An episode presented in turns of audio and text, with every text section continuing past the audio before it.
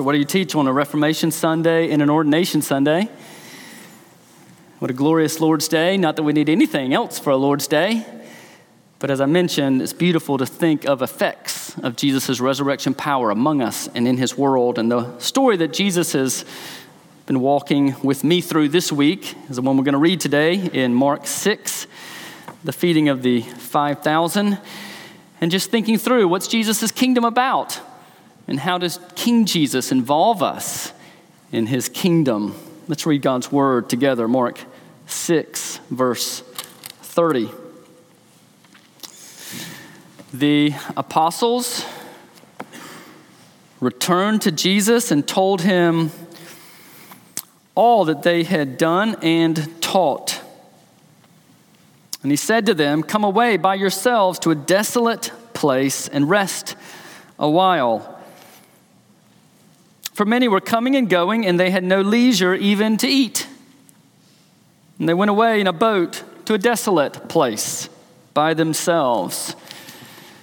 Now many saw them going and recognized them, and they ran there on foot with all the towns and got there ahead of them.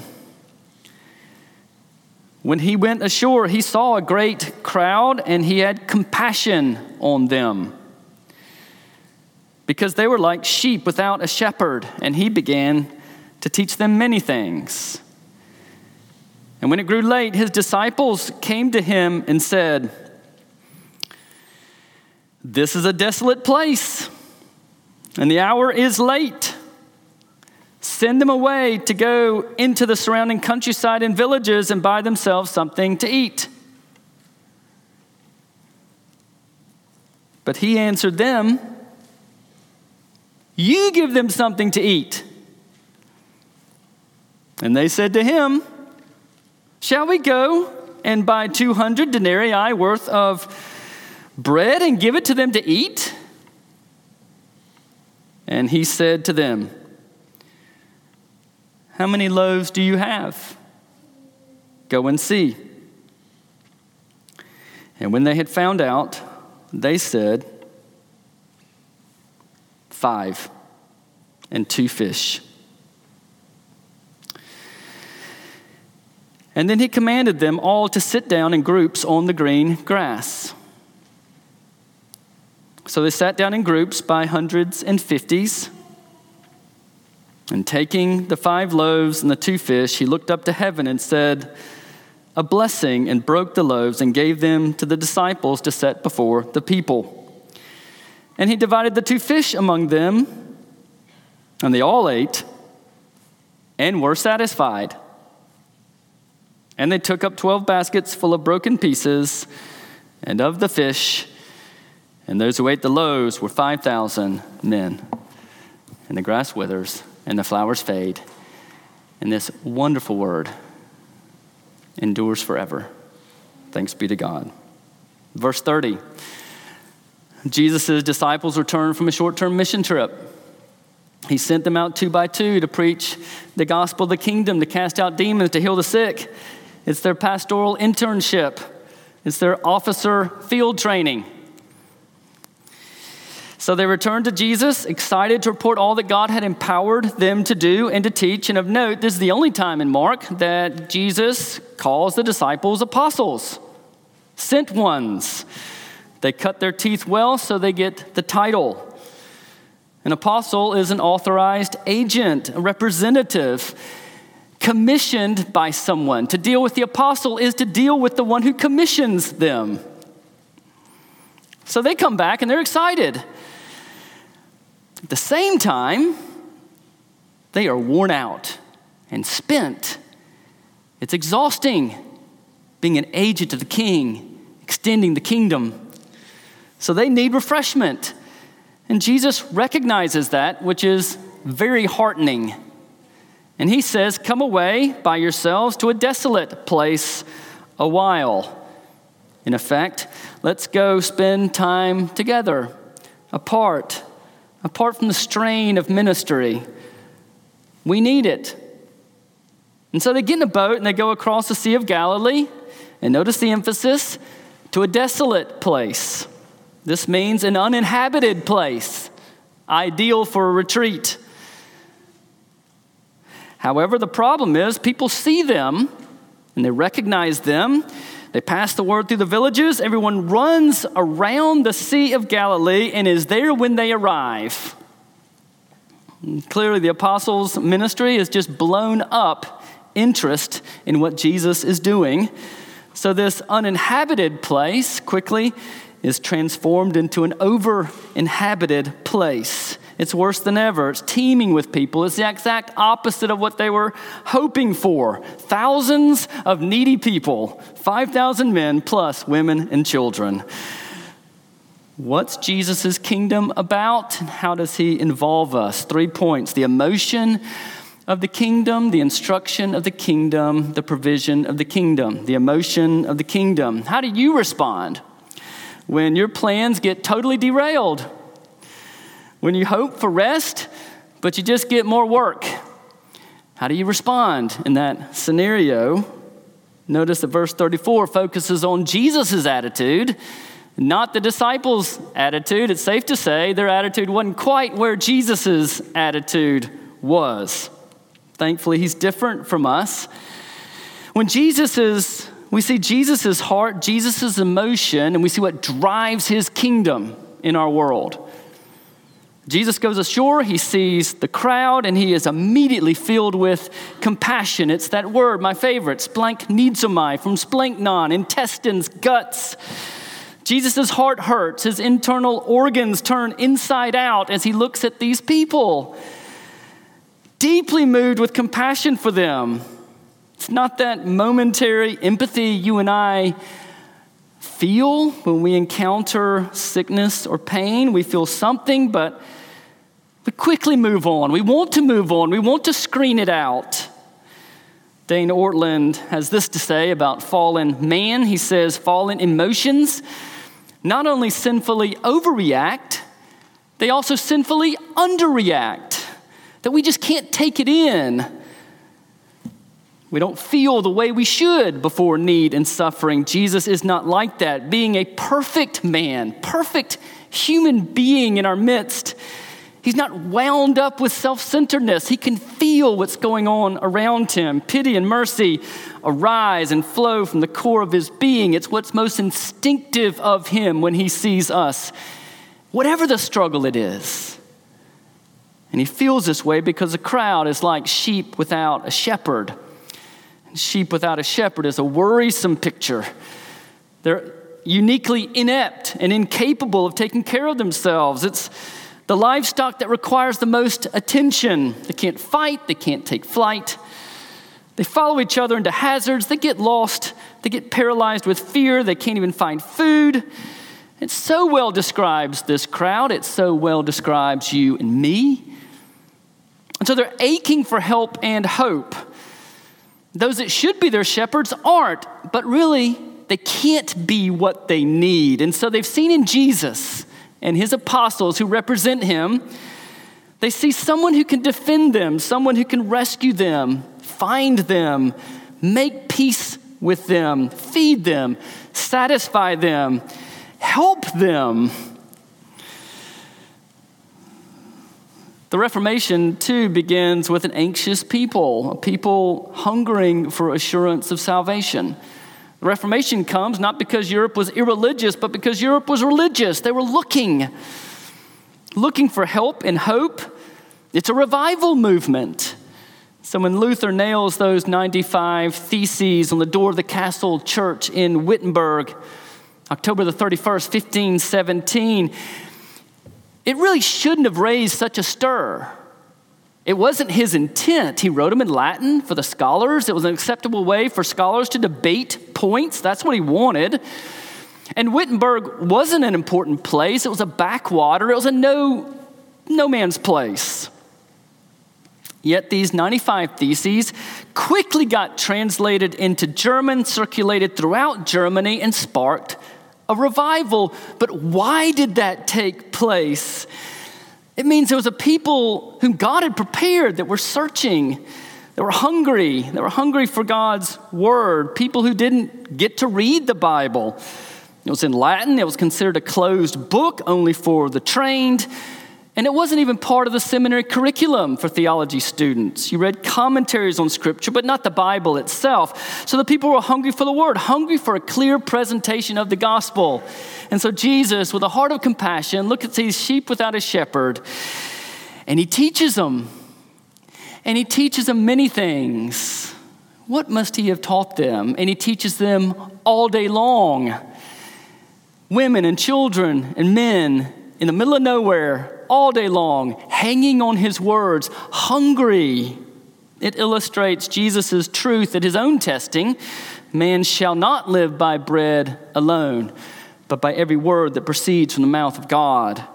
He feeds a famished crowd the word. The crowd wants a full meal. Compassion drives him to feed the word. Well, how about Jesus' instruction here? So, Jesus' instruction of the kingdom, the disciples get uncomfortable. They've been out there all day in a desolate place. The hour's growing late. It's getting time for the evening meal. And they feel personally responsible for these people. In part, the people are there because of their ministry and the success of it. So they approach Jesus and say, This is a desolate place, and the hour is late. Send them away to go into the surrounding countryside and villages buy themselves something to eat. And their words to Jesus seem reasonable, and they show some concern. But really, their strategy is short sighted, and really, it's selfish.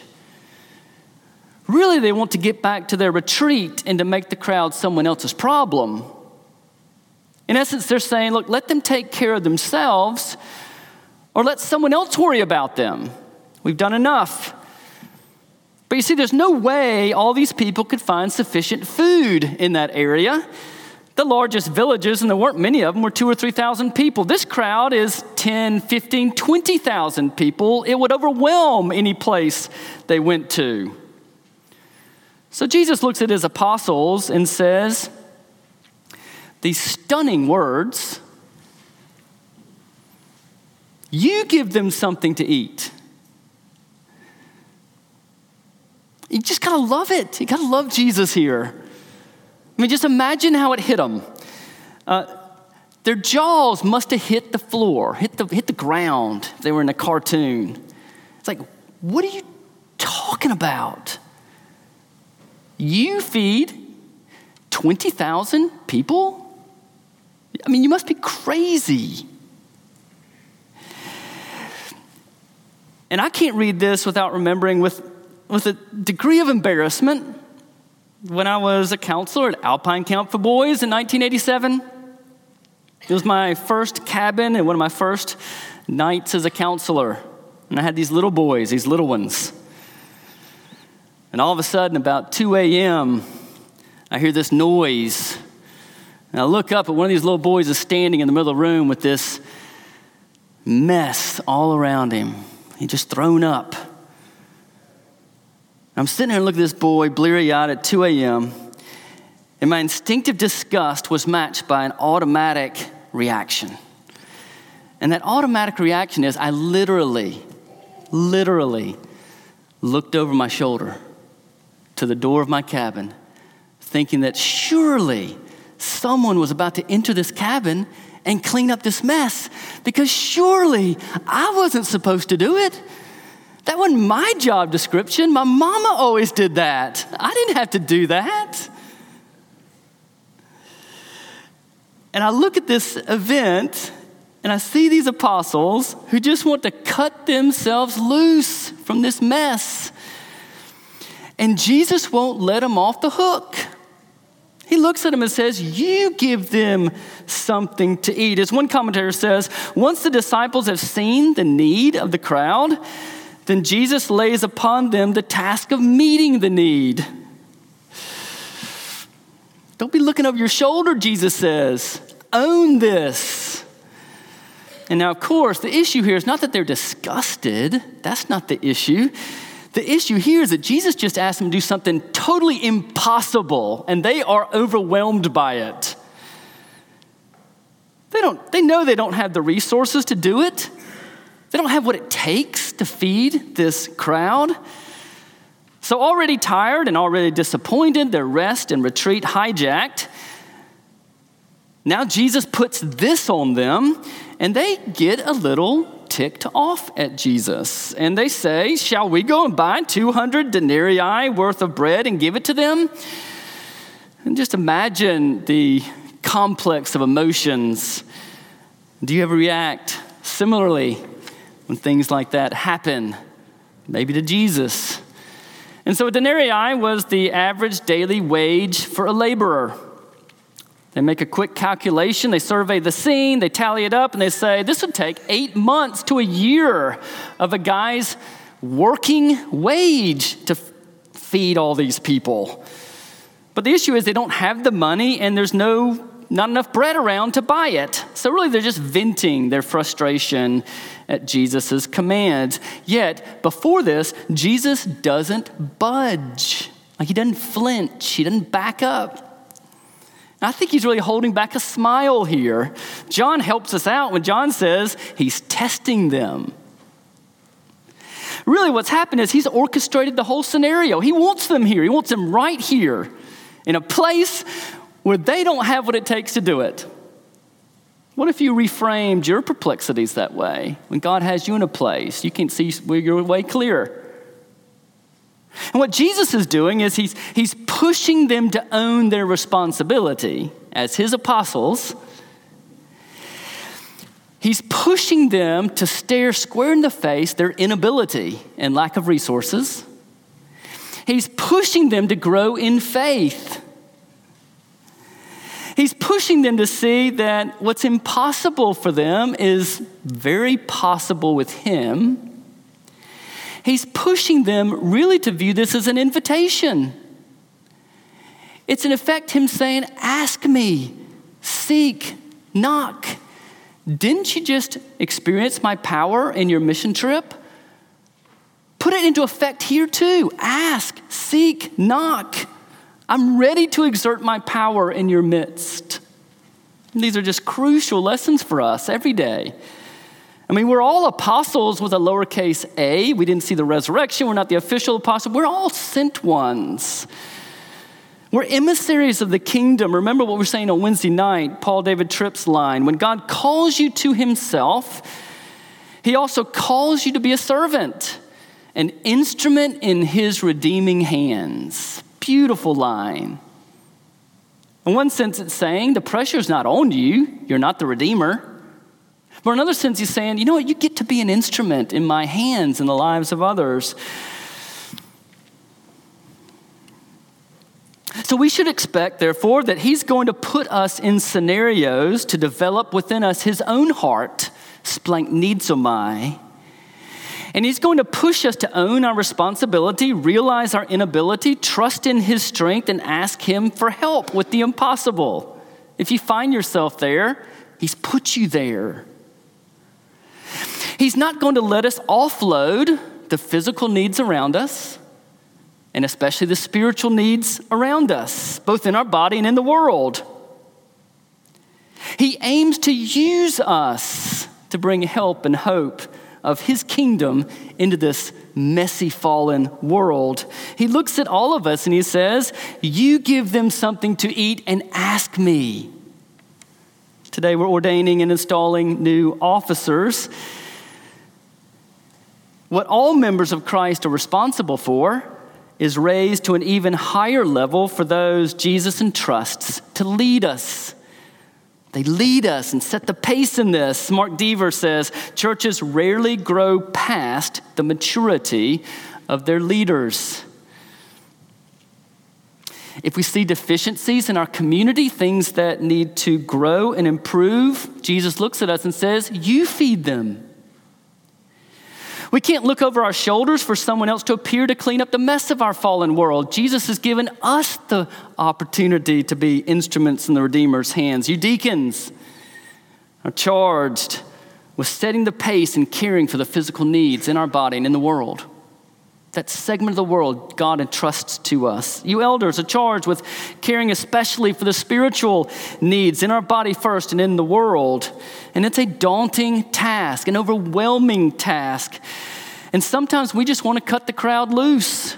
Jesus says, Own it, then ask me to do it.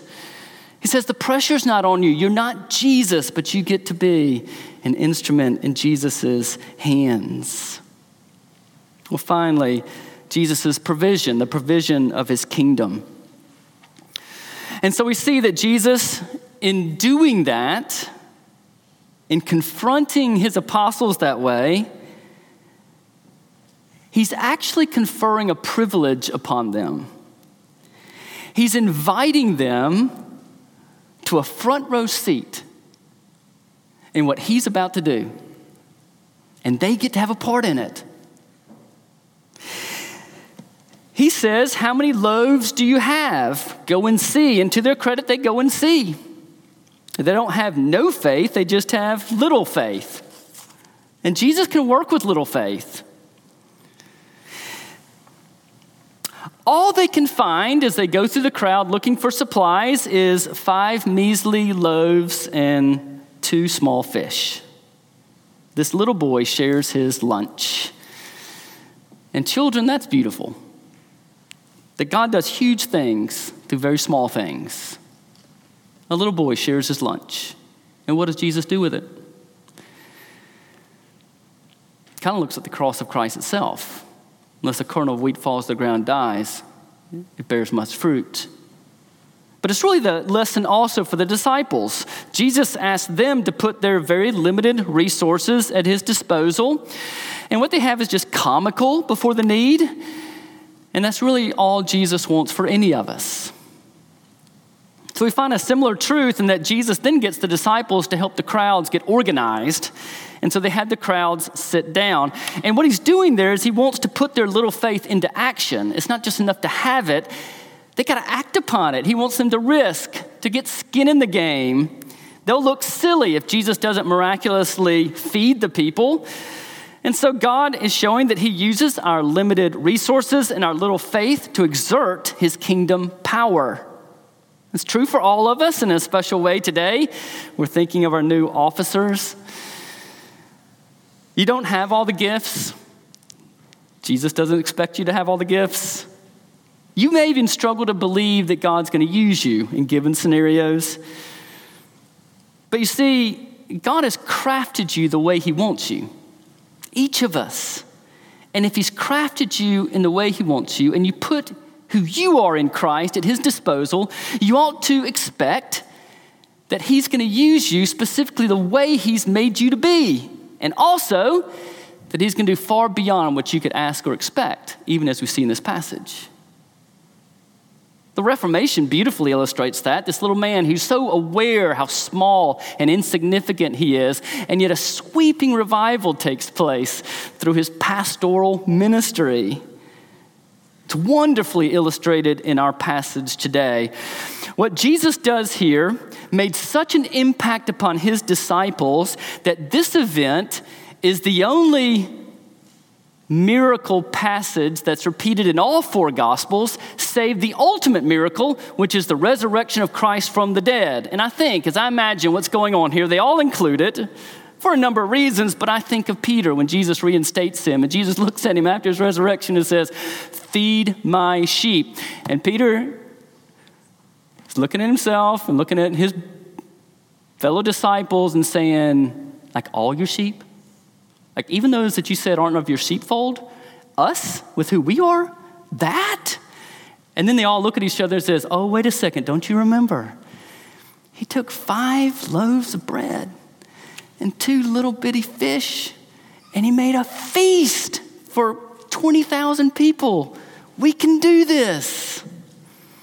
The details in this passage are just beautiful. We see Jesus' kingdom in action. Mark writes, and he's alone includes this detail, but behind Mark is Peter. Peter's the preacher. And he gives us an eyewitness detail. He says Jesus has him sit down in the green grass, the green grass. But you see, our ESV doesn't translate it right. It then says they sit down in the green grass. But the words there are Jesus makes the crowd lie down in the green grass.